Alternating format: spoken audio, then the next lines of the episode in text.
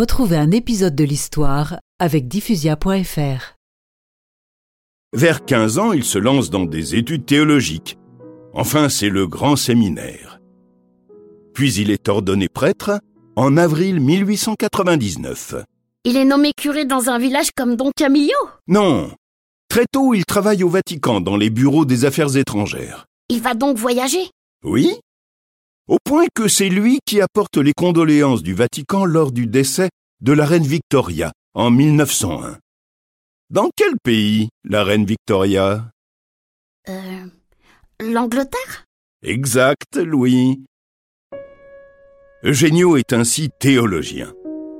Formé en droit et maintenant en diplomatie, c'est un jeune homme très actif qui représente le Vatican un peu partout. Mais en 1914, la Première Guerre mondiale éclate.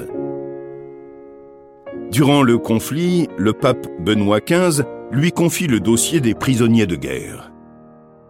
En 1917, il envoie Eugenio, qui vient d'être nommé archevêque, en Allemagne pour le représenter.